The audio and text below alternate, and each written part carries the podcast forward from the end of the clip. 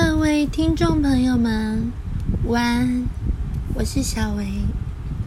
今天呢，要跟你们分享圣经的创作。前阵子呢，我创作了但以理书，当然今天就创作了约拿书。约拿的故事，相信大家都不陌生。在讲解呢，上帝呢，他呼召这个约拿去劝这个尼尼微城的人要悔改，不然上帝想要毁灭那个城。结果约拿不顺服，他逃到了一艘船上面。当船开的时候，起了大风浪。船上的人都很害怕，他们开始抽签，因为他们想说抽签看抽到谁呀？那他们就会想要看是能不能减轻那个船的上面的重量，因为他们其实把船上一些多余的东西早就都有扔到海里，可是风浪还是一样没有止息。结果他们抽到约拿。约拿告诉他们说：“你只要把我投到海里面，风浪就会止住啦。”但是这些船上的人们呢，没有这么狠心啊！他们一心想要让这个船看能不能靠岸，然后把约拿放在岸上这样子。可是因为风浪过大，所以船是没有办法靠岸的。紧接着没有办法啦。他们只好把约拿丢到海里面，结果一丢到海里面，风浪就止息了。上帝他差派了一条鲸鱼，就把约拿吞到肚子里了。当然，约拿在这个肚子里面一待就是待了三天。这三天里面，他开始愿意来顺服上帝，也愿意悔改。后来，上帝命令这个鲸鱼把它吐到岸上。约拿就走到这个尼尼微城里面，劝他们要悔改，而尼尼微城的人都愿意悔改，所以上帝就打消毁灭这座城的念头啦。这个就是约拿书的故事。当然，想要更精彩的，当然是。鼓励你们看圣经，因为我所讲的只是大纲。那就与你们分享我的创作。一天，有一个人叫约拿，上帝差派他到尼尼微城，劝他们要悔改，但约拿不愿意，就逃到了一条船上。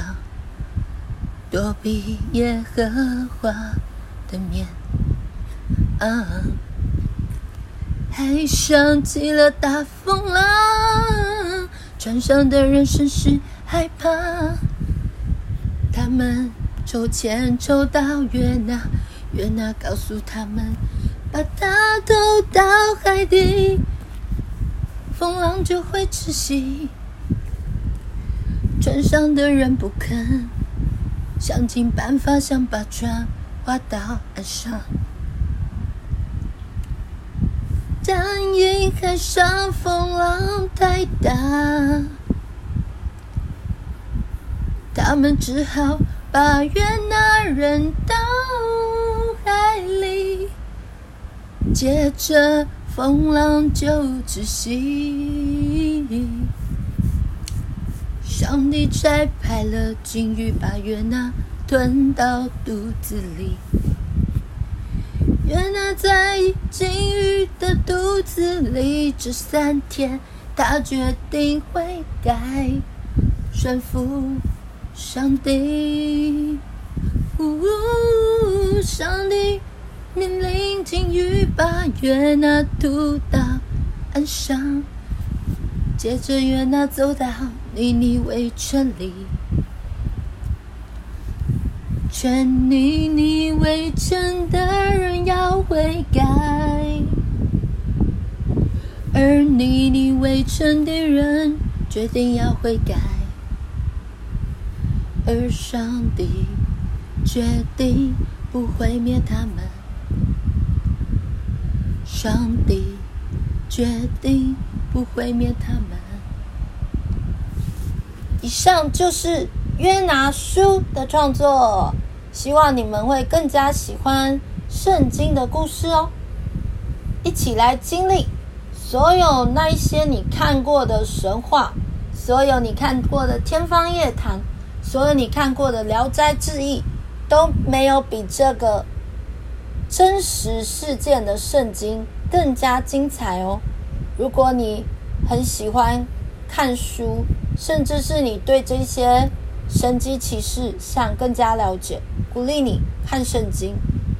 也许你看不懂圣经，没关系，可以先买圣经故事来看，或是说网络上啊，有一些软体，有一些 APP 呀、然后它就是把圣经演得很像话剧一样的，你也可以下载来，都是很不错的软体哦。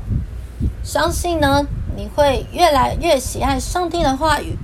也会越喜爱圣经里面所发生的每一件神迹奇事哦。我是小维，下次见，拜拜。